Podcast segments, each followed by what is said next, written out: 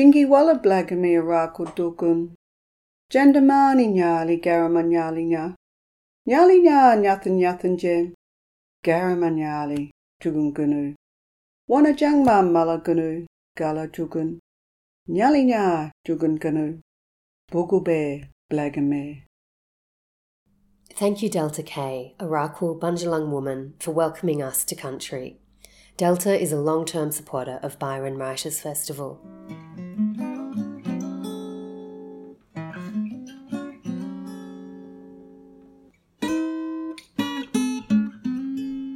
I'm Edwina Johnson, Director of Byron Writers Festival. You're listening to a podcast series featuring writers from the 2021 festival lineup. These conversations were due to take place live in Byron Bay in August, but have been recorded digitally instead.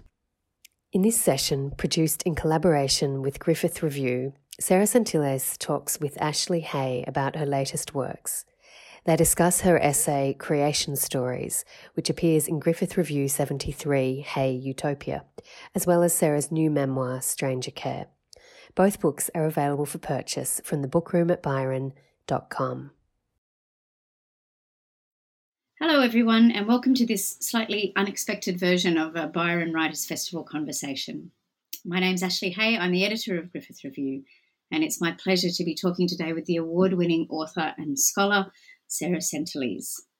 We had hoped to be having this conversation in August 2021 with at least one of us in Byron Bay, and I do still dream of a day when we manage to have a conversation with both of us in the one place. But as is the way of the world at the moment, we're delighted to be talking however we can about Sarah's wonderful book, Stranger Care, which is an absolutely stunning and heartrending memoir of, as she puts it, loving what isn't ours, and her recent essay for Griffith Review 73, Hey Utopia, which is called Creation Stories. I'd like to begin by thanking Delta Kay for that beautiful welcome to country and acknowledging the traditional custodians of the lands on which I live and also the lands of the Griffith Review offices, the lands of the Yagara and Turrbal people on either side of the Brisbane River. I'd like to acknowledge their elders, past, present, and emerging, and acknowledge too the extraordinary privilege of living on the lands for which they've cared so long. In the context of my line of work, it feels important too to acknowledge the millennia of stories shared in this place and the privilege of sharing them however we can in these disrupted and disconnected times. I am an enormous fan of Sarah Sentilles' work. She was immediately on my wish list of authors when we started imagining Hey Utopia, an edition of Griffith Review that would explore other ways the world could be.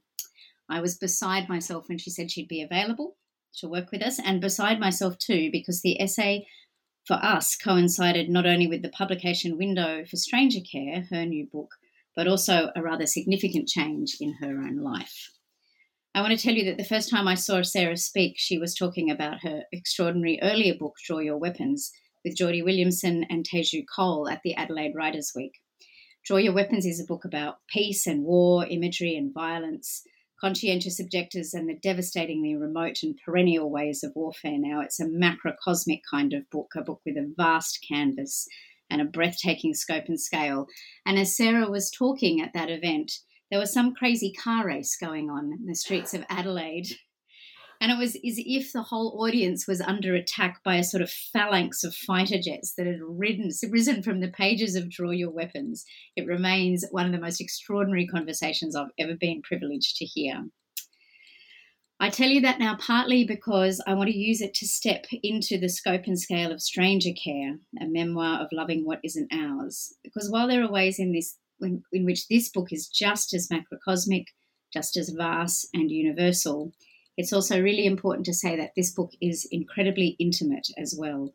It's the story of Sarah and her husband Eric and their journey through the opportunity of becoming foster carers for one small child, just three days old, and the life they share with her in the months after that, providers, that is, of stranger care. It's a story of love and hope and impossibility and bureaucracy and optimism and realization, a story of impermanence and grief, exuberance and generosity.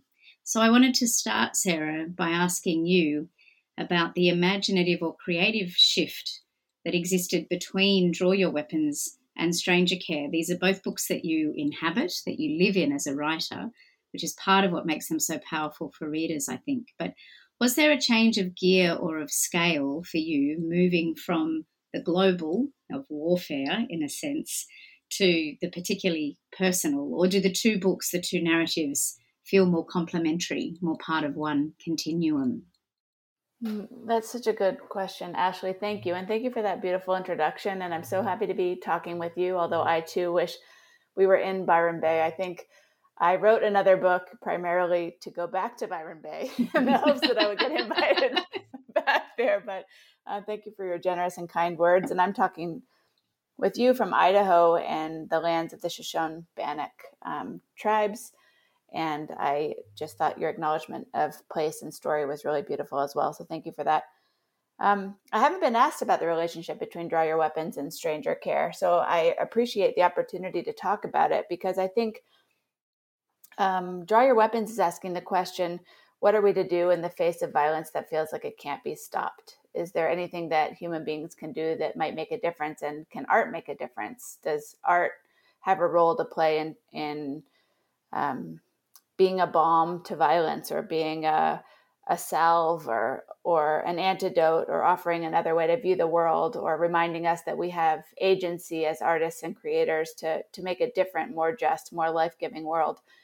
I think Stranger Care is asking that exact same question, um, although on the scale of one child, one family, one place. Um, there's a moment in in Stranger Care where we get a call for a little boy. Um, when you become a foster parent, when you become a certified licensed foster parent, your phone starts ringing, and there are social workers on the other end asking you if you're ready to care for a child in need and as we prepared, um, Eric and I live in in a place called the Wood River Valley. Um, it's several towns in this beautiful mountain valley, and we've been told that most children don't come into care where we live; that they would be coming from other parts of Idaho, other parts of our state. Um, but this little boy lived less than five miles from our house, and he at first they told us he was a baby, then they told us he was one years old, then it turned out he was three years old, and um, at first we said yes before we knew what his needs were and then we realized he had needs that were greater than what we would be able to to meet and we said no um, and that was a an extremely shattering experience for me because of all the work and intellectual writing I'd been doing in Draw Your Weapons before that, where I, I had really been saying it's our responsibility as human beings to respond to images of people in pain. Now here was a real boy in pain in my town and i was saying no.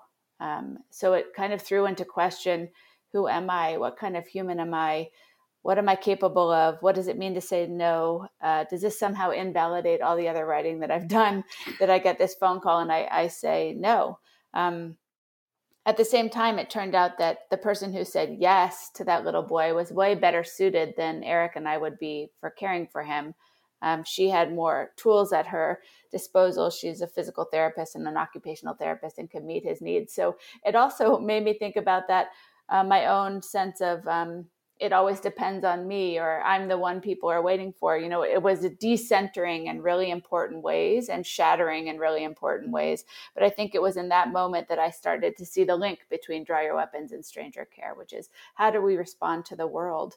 um, when there's a person in need, what do we do? What are our obligations to each other? What are our obligations to the stranger? And at the heart of the book is one particular stranger, a three day old baby girl who I call Coco, and her birth mother, who I call Evelyn. I was very taken by the subtitle of Stranger Care, um, which is a memoir of loving what isn't ours, in part because the, of the wonderful analogy that you draw very early on about that star stuff that we're all made of, um, as in everything, not just every human, and the extraordinary definition of family that you necessarily reach if you follow that idea to its logical conclusion. That's that's some kind of scale, some kind of um, opportunity to sit with, isn't it? Yeah, it's a, a better version of the cosmic than war to go with stars. Um, you know, Draw Your Weapons is about war and, and violence and unceasing violence um, and art, kind of large scale art, questions about art. And the cosmic, the sense of the cosmic in this book is what you talk about stardust. I wrote I wrote Stranger Care as a love letter to Coco. I wanted her to know if she ever read this book that if we're all made of the same material, you know, child, rock, uh, human, enemy, refugee, plant, mountain, river, if we're all come from stardust, then no matter where she finds herself, she's never far from home. And so that that was the kind of cosmic um, answer I was looking for. I, I sometimes in my workshops lead my students through an exercise that I learned from the writer Lacy Johnson, an American writer, called um, mania, mystery, mastery. And so mania is what you can't stop thinking about, you know, what you trouble in your pocket like a stone. Um, and you're supposed to generate a big list of that. And for stranger care, it was like, am I a mother? What makes a mother? What makes a family? Are we are we related? If I don't have a child anymore in my care, am I am I still a mother? Or does that mm-hmm. disappear? Can it be taken away? Um, what makes someone kin? What if kinship were a practice? So those kinds of questions. Um, and I was also obsessed with trees and stars and whales and rivers, which show up on the pages of the book. But so that's mania. And then mystery are questions that you ask that you don't have answers to. And then mastery is what you know. So for me, the questions were those questions what makes someone related? What, what makes someone a mother? What does it mean to be kin? Um, is mothering an action or is it a noun? does it depend on biology or can it can it be something else um, and the thing that mastery is what you know to be true and the only thing i knew to be true was that we come from the stars and that gave me peace um, throughout this this whole experience and the writing of this book I have to say that the idea of um, kinship as a practice is one of the most um, beautiful and uh, potential ideas uh, to to again sort of think into and embrace. And and I think I loved your insistence on embracing that or, or identifying with all of those others in part because it took me back to an essay that you'd written for LitHub, which has become a kind of touchstone piece for me. It's some, a piece that I reread often. It's a piece that I quote all over the place. I mm. have a feeling I've quoted it in other introductions to Griffith Review editions. Um, but it it works against the sort of pat or shorthand idea of empathy in pointing out that you know empathy often talks about requiring us to find common ground with another person or another story in order to relate to or feel for that person or that moment. But as you wrote in that piece, empathy depends on perceived likeness, a sense of sameness. Now, the subtitle for that essay was We're going to have to get radical with our idea of the other. Can you talk to us about what you mean by both radical and other? There in the first place, because I, I really saw the ways that the tendrils of that thinking um, fed through so much of the story that you had to bring onto the page for Stranger Care. Um, yes. So radical, radical. I, I, went to divinity school. I have a master's of divinity and a doctorate in theology. And radical is like a pet term for all divinity students. We like to talk about the real meaning of radical, which means like at the root. You know, going to the root of something and um, and and interrogating and investigating the concept from the roots and i didn't make that subtitle but i think that that's what what they're talking about and otherness for me you know this is part of i, I wrote my dissertation on the to- torture photographs um, taken at abu ghraib prison in iraq and people were referring to those images as crucifixion images and i was a doctoral student in the study of theology so i wanted to know like what is this story of Jesus's crucifixion, of the torture of of one man doing when it's imposed on the bodies of other men, of Muslim men? Is it going to help us respond ethically mm-hmm. to these images, or is it going to somehow um, make us think that the violence is salvific and shouldn't be stopped? And so that that was kind of the seed for my for my work. And when I started thinking about that, I started thinking a lot about empathy and people's responses to images of pain and how if we perceive someone as somehow not like us, um, then we might be less likely to respond in an ethical way. And I started paying attention to the kinds of images that are shown in the news. In the United States, we only see the images of Black and Brown people, either from other countries or from the United States. We don't see the dead and suffering bodies of white Americans. It's like not it's not something that happens so then i started wondering was it seeing the images of others themselves that was the othering act? There was mm-hmm. something mm-hmm. about the image existing at all because we don't don't see images of dead americans. So if you do see the image of a dead person already it's othered because it's not you. You're not going to see a white person. So there's something inherently strange or alienating or dehumanizing about the image existing in the first place. Um, so that led me to thinking about well i don't think we need that much help behaving ethically when we can recognize someone as not as as like us. But we do need help when we can we we don't recognize someone as like us. And that drew me to the philosopher Emmanuel Levinas which is really where my sense of otherness comes into play. Um, Levinas his family was killed in the Holocaust, um, and he dedicated his life to trying to come up with a philosophical system that would make another genocide impossible. And his answer to that was this sense of radical otherness that um, when you confront a person who might not even count as a person, a life that you might not mm-hmm. even recognize as a life, when it scares you, when you feel feel your own life is at risk, then that is the sign that you're in the presence of God and the, the that otherness must be protected at all costs even at the cost of losing your own life because it's divine. So i'd been thinking about this and talking about this and giving lectures about this and then i became coco's foster mother. This is a really long way around your question but i became no not coco's, at all. I became coco's foster mother and, and we were called in that system stranger care which is where the title of the book comes from. It's um a non relative care provider or stranger care. And I thought that the other that I was going to be called to take care of was going to be Coco. Um, but that was really easy. Our love for her was immediate. I mean, literally immediate. The nurse put her less than five pound body in my arms, and I felt like I belonged to her immediately. There mm-hmm. was no there was no waiting period. It was a deep, fierce attachment the other that I had to confront was her birth mother, Evelyn.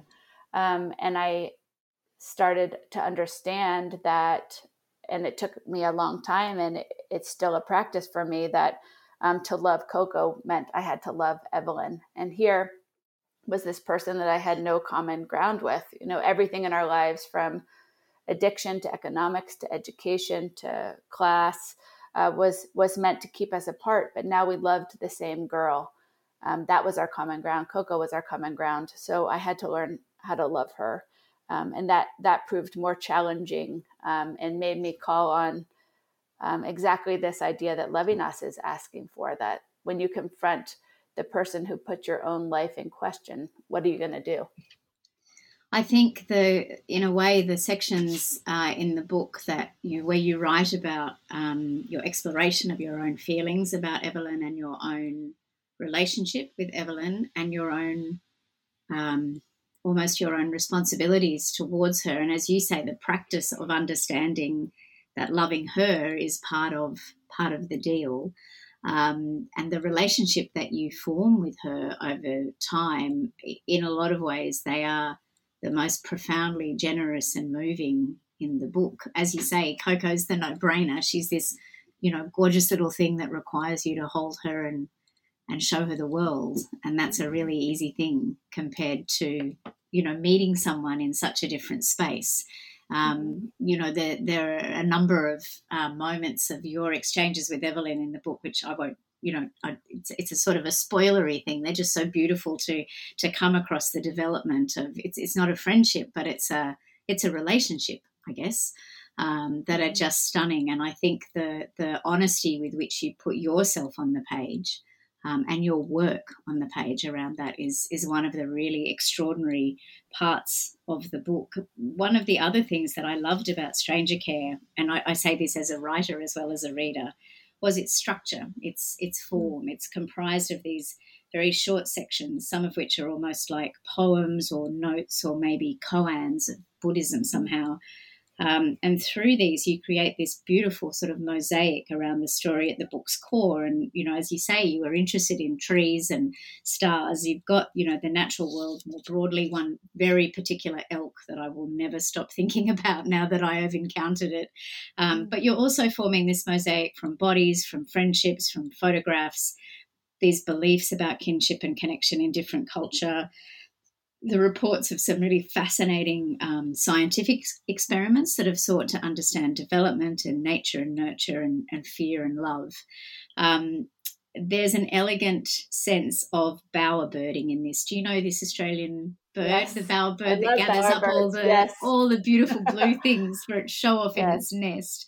I wanted to talk to you about how the book found that shape um, and whether that particular shape helped you in a particular way to accommodate the very, very large and deeply intimate and personal story that sits at its core. Hmm. I I knew that I was writing the most intimate story that I've ever written, and I also knew it was a difficult story. I was writing it as I was living it, mm um, and I wanted it to go from being that intimate kind of pointed view towards me and then open to the wider world and then go back to the intimate and the wider world.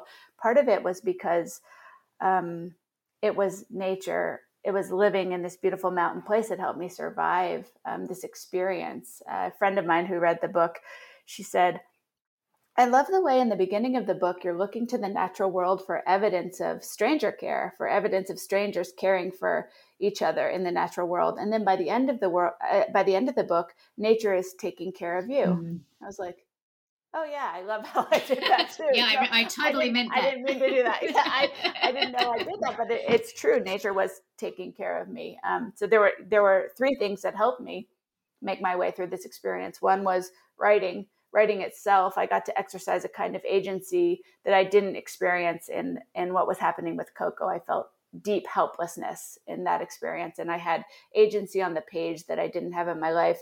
The second was hiking um, with friends and and being in the mountains and being part of of the world where we live and um, remembering the scale of time that my story is small that coco's story um, though it, it feels infinite to me is we are just one part of a of a larger whole. You know, when I when I stopped being Christian, people always said to me, "Don't you miss the sense of something bigger than yourself?" And I I wanted to always say, like, have you been outside? Have you looked at have the you looked at the sky? yeah, exactly. have you looked at the stars?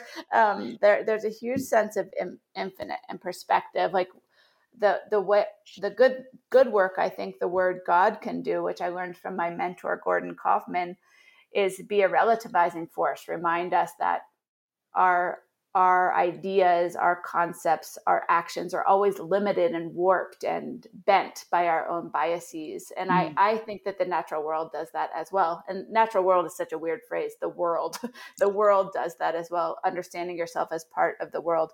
And then the third thing was being an activist. I helped found a nonprofit here called the alliance of idaho that protects the human rights of immigrants. So while the social service system was working really hard to reunify Coco and Evelyn, um, our government in the United States was working really hard to separate families at the border. Um, mm. So the question of which families belong together, which families do we fight to keep together, which family relationships do we see as family relationships was a real live one uh, for me and in our political situation. So all of that is to say that um, I shaped the book that way to remember that my heartbreak isn't the only heartbreak, that there's um, heartbreak everywhere in the, the little robin fledgling that gets trapped in our window well, and in the child whose father dies swimming across the border, and in the trees that are getting cut down um, to build the houses that we all live in. Um, so that was that was one thing that was important to me was that movement from from my story to the wider world. Um, and then the other part that's important to me that's also connected, I think, to Levinas and this, this question of otherness is, and the relativizing force of good theology is to remember that um, my portrayal of people is also flawed and that what I write about Evelyn isn't all there is to say about Evelyn. What I write about Coco isn't all there is to say about Coco. And that's a question that I carry with myself as a writer all the time. How do how do I make form function in an ethical way? How do I help? Mm. How do I let the page do ethical work? And how I chose to do that here is through white space. And draw your weapons, I have it's a lot of fragments knit together. And here too, there's smaller sections with white space in between. And for me, that page break is a reminder of the limits of my own thinking and the failure of my own language and portrayal. Um, that's an important thing to me is is um, how to show how to show on the page that my story is only one of many possible stories. I think it's one of the really um, delicate successes of stranger care is that it works at this level, not just of witnessing, which all storytelling you know has at its heart, but there's an incredible sense of honouring as well. Mm. Um, and and I think even just in in hearing you talk about the space, the way that works for the reader is that you you know your your eye is sort of sweeping down a page and it's it is these moments of pause mm-hmm. that require you you're not just running stepping into the next part of the narrative there is this sort of almost this breath where you have to say you have to reflect on your own response or you have to reflect mm-hmm. on um, you have to reflect on what else is possible in that space which is a really beautiful thing to see brought so actively into mm. um, a sort of storytelling, I think. I'm glad it reads that way because I, I think a lot of times as writers, we underestimate our readers. We want mm. to tell them what to think um, and how to feel. And part of what's important to me writing, and it takes a lot of editing to get there, and a lot of discipline and a lot of um, partnership with good editors, is I, I want to strip from the page um, my own judgments. I want to leave room for the reader to make her decisions about what they think is happening. I want to make room for the reader to see the mistakes that I make.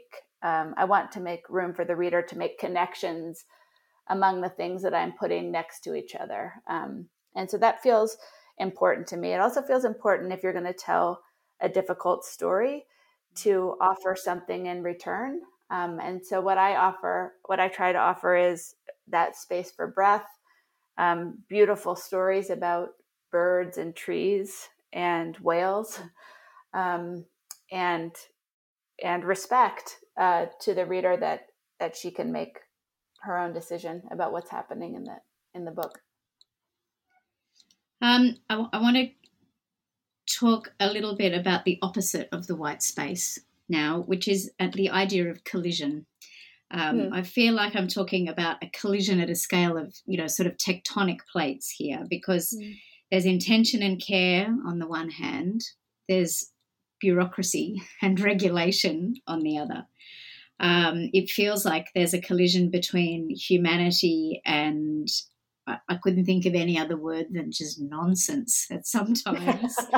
um, there's, you know, protections and paradoxes and I wanted to ask whether the act of writing, of, and as I say, of witnessing or recording or ordering or understanding in a way, part of your sense of surviving the experiences of going through the foster system. You've mentioned that already in terms of, you know, just allowing you to have a sense of agency on the page. And I guess where I'm heading to with this is was it a way of giving you not just, you know, that agency in those moments, but a way of remaking the idea of the mm. world that you were navigating at that time? First of all, you are the best reader ever. Like that list, you are such a careful reader. It's such an honor and a gift to be in conversation with you and to have you turn you, your Sarah. attention towards my work. I feel really, um, really, really grateful. Thank you for that. Um, when you said collision, I wrote in my notebook. I'm, I'm taking notes while while you're asking me questions. Um, moon, the moon. I I called this book while I was working on it. The working title was the Moon Book. I never told anybody that that was my working title, and I didn't quite understand why I was calling it the Moon Book. But I'm obsessed with the moon as part of it. But I I just had this sense this has something to do with the moon. I don't understand what it is, but I'm going to go ahead and call it the Moon Book. And it wasn't until I wrote the epilogue which is kind of the aftermath. And there was we had a huge debate um, at Random House about whether whether to include the epilogue or not. Mm. Ended up including it, and I'm really glad that we did. But I write about the moon and the, this collision theory, giant impact theory of how the moon formed. Um, this idea of there was an Earth, there was Earth, and then another planet that built of the same material of Earth, and they collided, and then the moon is kind of the the result of that collision. Um, and the question for me is like what who's the debris in the story that i'm telling about coco who which of us is the debris excuse me is it me is it coco is it evelyn is it sense of justice? Is it something else altogether? Um, what is it? And so that that central idea of collision is a really it's a great great word on your on your part. Um, you know, I, I think of of juxtaposition as formally how I write. Um, I, I'm inspired by the artist Fred Wilson um, and his exhibit Mining the Museum in Baltimore and how he put together objects from that museum to make an argument by placement and by proximity. I'm interested in how as writers and as artists, we can put things together that we're trained to keep apart. You know, it's in the putting together that violence becomes visible in a new way, or the putting together that intentionality becomes visible in a new way. So, the the piece I think of always with Wilson is um, he put together these intricate silver, like silver goblets, sugar bowls, vases, next to manacles that were used um, to uh, to make to immobilize enslaved people mm-hmm. and called it metalwork. Um, and there's there's putting those beautiful objects together with the manacles that were made in the same years the violence of slavery and its dependence on wealth or wealth's dependence on slavery becomes visible in a way that wouldn't when those objects are kept apart and we think of them as separate separate. So what I wanted to do in Draw Your Weapons and in Stranger Care is okay, let's put things next to each other that we don't usually think of as next to each other, which is connected to your question about kinship and and thinking about everything as related. Um, if we're all made of stars, then you can put sh- you can put things close to each other because we're kin, we're related, um, and so I wanted to transcend or cross the boundaries that we use to define uh, this is my family that is not my family. These are my people that is not my people. This is my tribe that is not my tribe. This is my nation that is not my nation. I wanted to offer something different. Um, but the collision part of juxtaposition is is what you're talking about. Like i think one of the main collisions which came up in a conversation that i had with the writer leslie jamison is between bureaucracy and love mm. um, you know, she asked me, "How do you write love?" Um, and when I was thinking about that, I was thinking about how bureaucracy does does not write love. Um, and it made me think of the first time I met Evelyn. This is this is the central collision in the book. You know, her her daughter Coco had been living with Eric and me for two weeks, and we'd never met her. She'd never met the strangers taking care of her child. The first time she met us was outside a courtroom. Um, and then we waited in line together to go through metal detectors and then she asked if she could hold her daughter and i handed her her five pound baby girl that she hadn't seen for two weeks and her body still had signs of pregnancy her breasts were still making milk and she just held this little girl in that courtroom hallway and whispered i love you i love you i love you i love you i love you you know i had we had been told that we would get to keep coco and that's what i wanted more than anything and now here we were colliding with her mother who wanted her back. Um, mm. And that collision is at the center. And what it does to my my sense of myself in the world, what it does to my sense of obligation, what it does to my sense of children trapped in this horrific bureaucratic system. Um, that's really the kind of the beating heart of the book. I want to come back to that collision between bureaucracy and love, but I want to just pick up um, this idea of you know how we're making the world because it gives me a really sneaky way to talk about creation stories. The beautiful essay that you you wrote for us as part of Hey Utopia, um, and I wanted to explore what was for me one of the most exciting exciting points in that piece. Exciting not just in the context of that essay, but as a sort of crucial spine for the collection as a whole. You were writing, when we make art, a sentence, a loaf of bread, garden, painting, we exercise the muscles we need to remake the world. We remember it's possible to create something new. And you're quoting the American essayist um, Elaine Scarry, who calls the creation of an artifact a fragment of world alteration. If if individuals can make these smaller changes with a painting or a sentence, if one person can alter the world in fragments, just think what can be imagined together, what might be possible in community, a total reinvention of the world. Now, there's both potential and an extraordinary kind of validation for any of us hmm. who are involved in this work, in this idea. Can you talk about how it resonates for you? And, and I, I'm asking that partly in the context of your work, but also in the context of your living and of the experience that you would have necessarily been, you know, navigating having Coco come into your life, having Evelyn come into your life that you, you share with us in Stranger Care? I I remain convinced that making art, and I have a wide wide understanding of what a, a wide cast a wide net for what counts as art. You know, in that list, like garden, loaf of bread, um, caretaking, uh, tending someone who's ill, uh, writing, painting, sculpting, whatever it might be.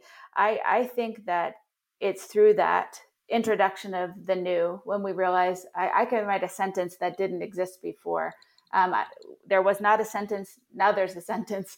Um, that we remember that we have agency and the ability to alter the world. I think all art making is political, not because of content, but because of practice. Um, it gets back to that idea of kinship as a practice that when we're making art, we're exercising the muscles we need to remake the world because we're remembering we have agency to change the world. If you can change it with a painting, then you can change it with better housing policies. If you can change it with a loaf of bread, then you can change it with policies that end poverty and, and hunger.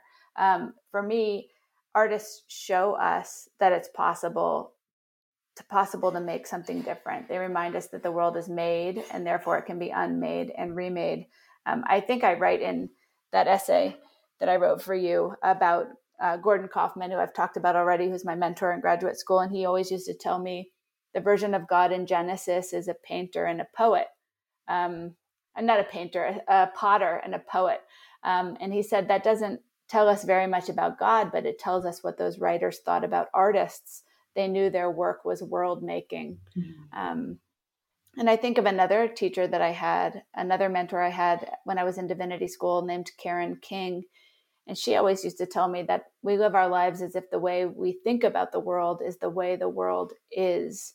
Therefore, how we think about the world makes all the difference. And I think those two ideas that artists' work is world making and that we live according to how we think about the world, that that's at the center of my work. Whether I'm writing a book, whether I'm parenting, whether I'm being an activist, whether I'm leading a writing workshop for writers or artists. Um, and really, why that feels important to me is I do a lot of different things in my life, like all of us. and I used to struggle and think like, well, when I was when I'm doing activism, I'm not being an artist, or when I'm when I'm teaching workshops, like, is that really my work? It's taking me away from being an artist. Um, and then I started understanding that all of those activities, my activism, my teaching and my writing are animated by the same question which is what difference can we make? What difference can we make? Can we make any difference? And and i find the kind of seed or the anchor for that in in artists work that we are all artists. We're all always making worlds. Um, and and when I was teaching, I used to teach at an art school in Portland. When I was teaching there, I just was so moved by the fact that my art students always understood their their work as constructed, as creative. They felt uh, responsible for the decisions they made about what kind of material to use, about what shape to make something, about how big to make something, about what, what image to make, about how to paint the human body. They were accountable in a way that the theologians that I'd been trained with were not accountable for their work um, that I was not trained to be accountable as a theologian the way artists are trained to be accountable for the effects of their work.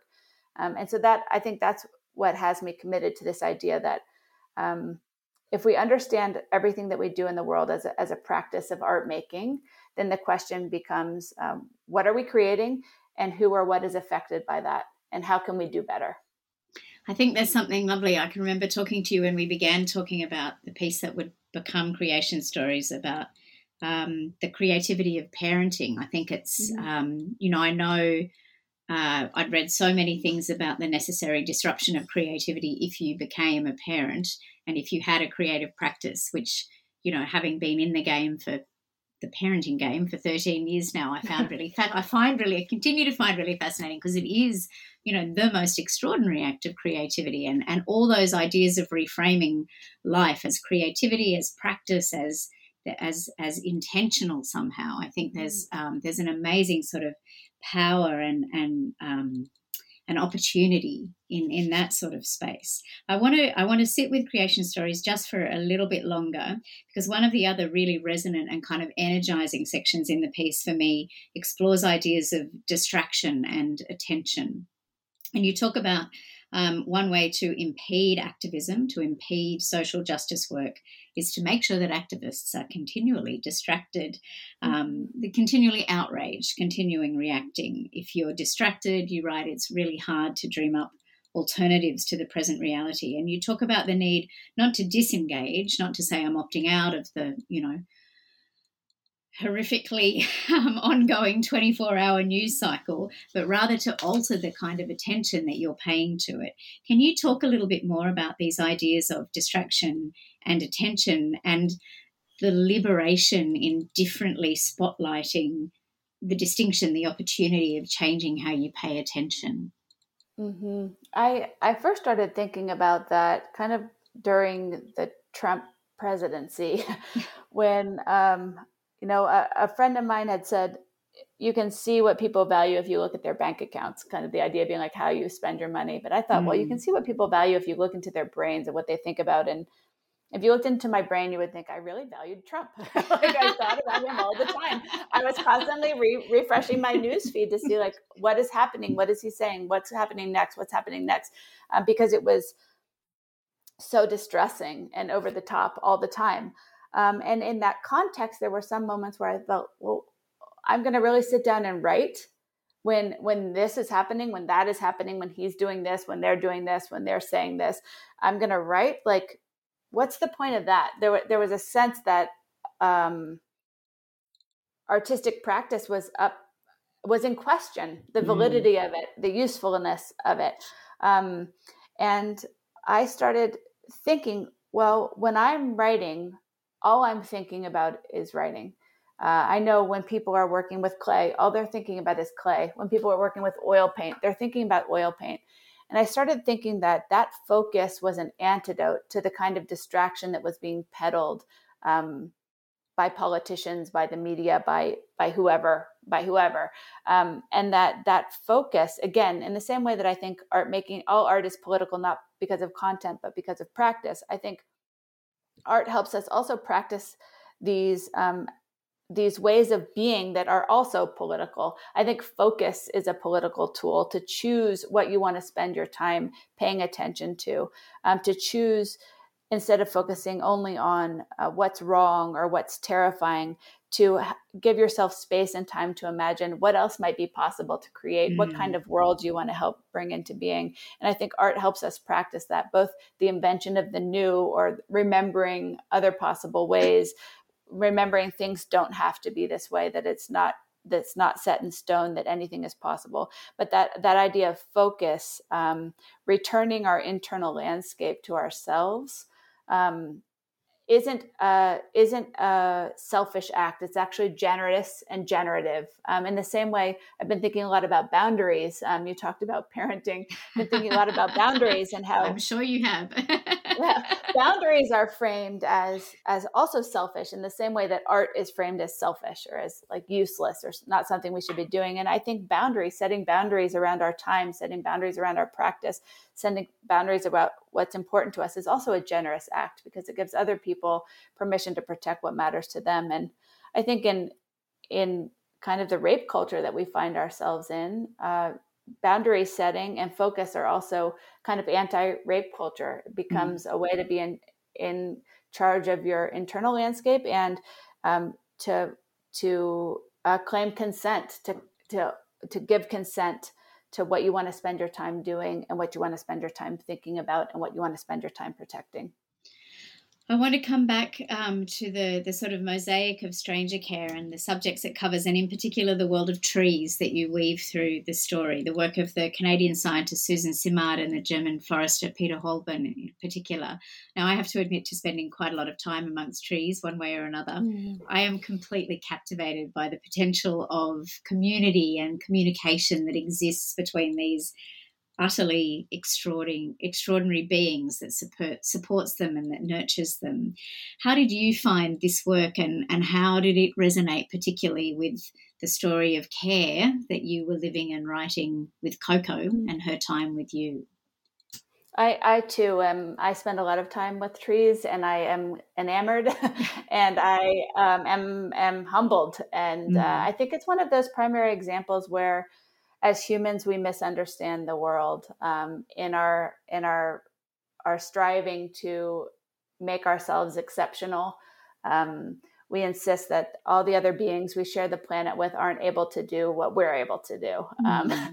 and um, you know forget the fact that birds can fly and and whales and fish can swim under the sea. I always think whenever a study comes out and it's like oh my gosh you know uh, spiders think or uh, squirrels have memory. I'm like no everyone knew that except us. Everyone knew that. The only person the only being that looks idiotic is you human uh, for not knowing that. And i think trees are this this primary way. You know the two books you talked about the suzanne simard and the uh, peter wohlleben um, that that was mind-blowing to me that mm. trees communicate trees remember trees grieve trees share information trees cooperate trees support um, other trees that are in distress trees when they become in distress share their resources with other trees so that those trees can survive.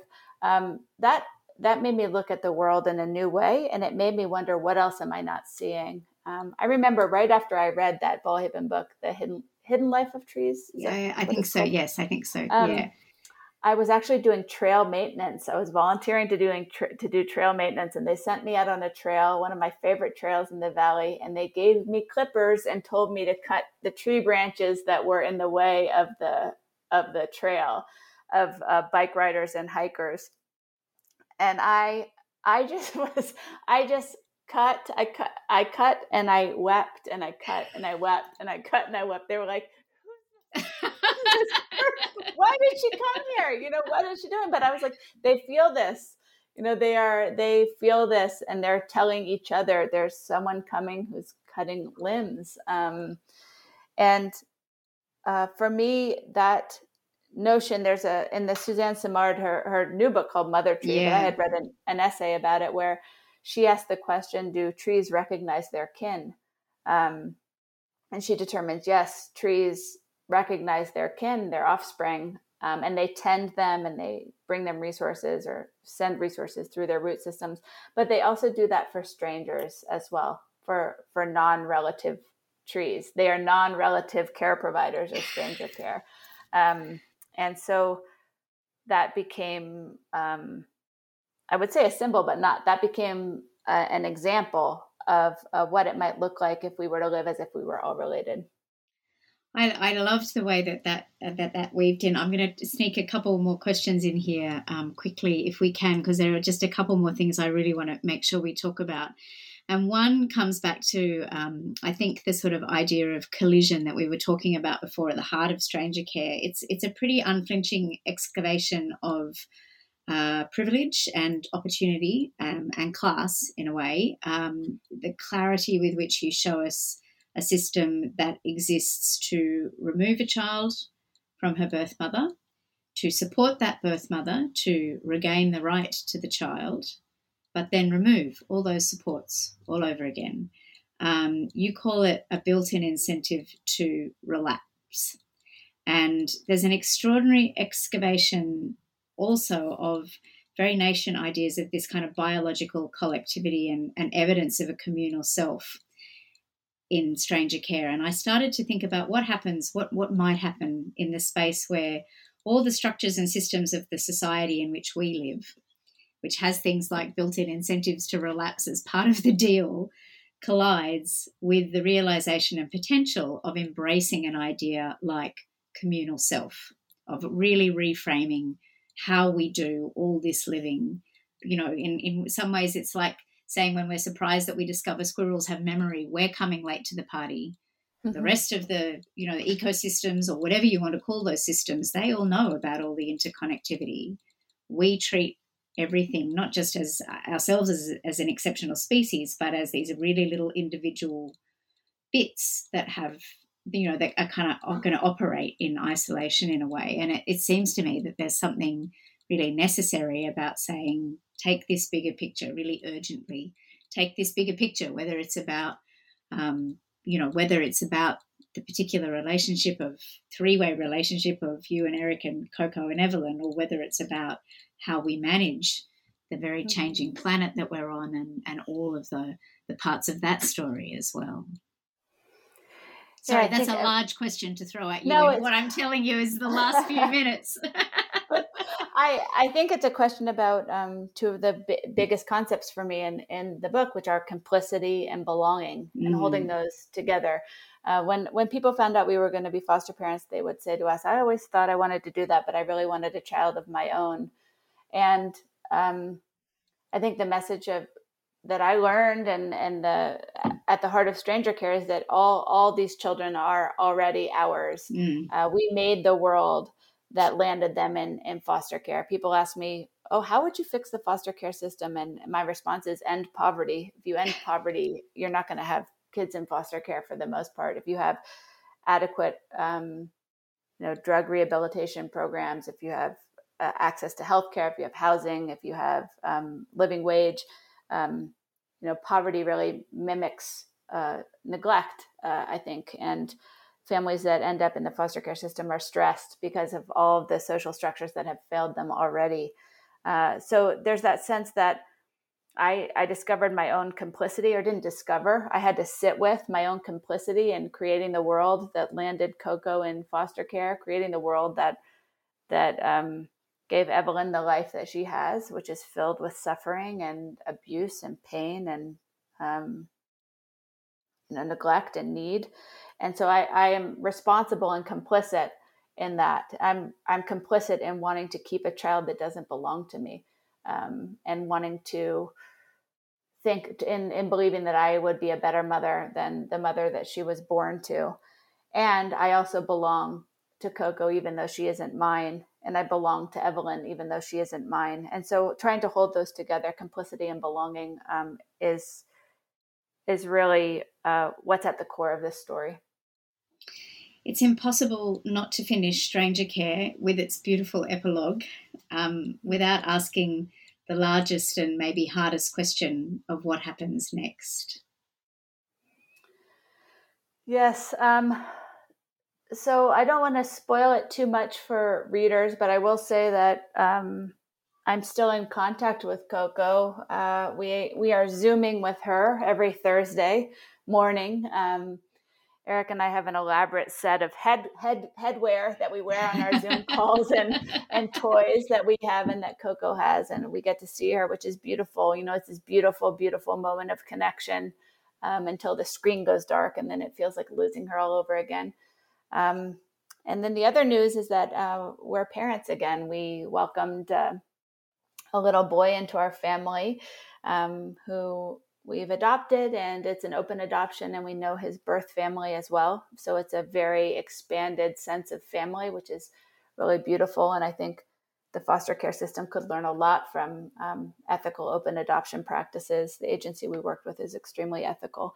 Um, so that feels beautiful. Um, and filled with joy and delight. This little one is filled with joy and delight. So um, we hold those together, grief and joy. Um, and I try to remember that um, this story is not about me. It was hard for me to live through, and I have all the privilege that one can have, pretty much every single privilege, I have it. Um, and that is important to remember that if it was hard for me, just imagine how hard it is for people without those privileges and for the mm. 500,000 children trapped in the foster care system in the United States and the people who love them and who are trying to care for them. Sarah, I can't thank you enough for the chance of exploring both Stranger Care and Creation Stories, your beautiful and powerful essay for Griffith Review, with you today. It has been such a pleasure and a privilege. Um, I wanted to finish now with the closing paragraph from Creation Stories, which I think is about the best set of words that anyone could carry with them to mm. inspire and to clarify and to underscore what's possible and what's necessary in the world at the moment. You write, We are all artists, and the muscles of our visionary minds are growing stronger and stronger. With every word, every piece of clay, every brushstroke, every stitch, we create that imagined world, and we choose to live there now. Can you feel it spinning into being? Can you hear its song? Will you answer its call? Sarah Sentilles, thank you so much for all of this. Thank you, Ashley. It's been such a gift to talk with you, and I look forward to the next time we get to connect. We hope you enjoyed listening to this podcast. This series has been generously supported by the Rise Fund, an Australian government initiative, and the New South Wales Government through Create New South Wales. For more conversations, please visit byronwritersfestival.com.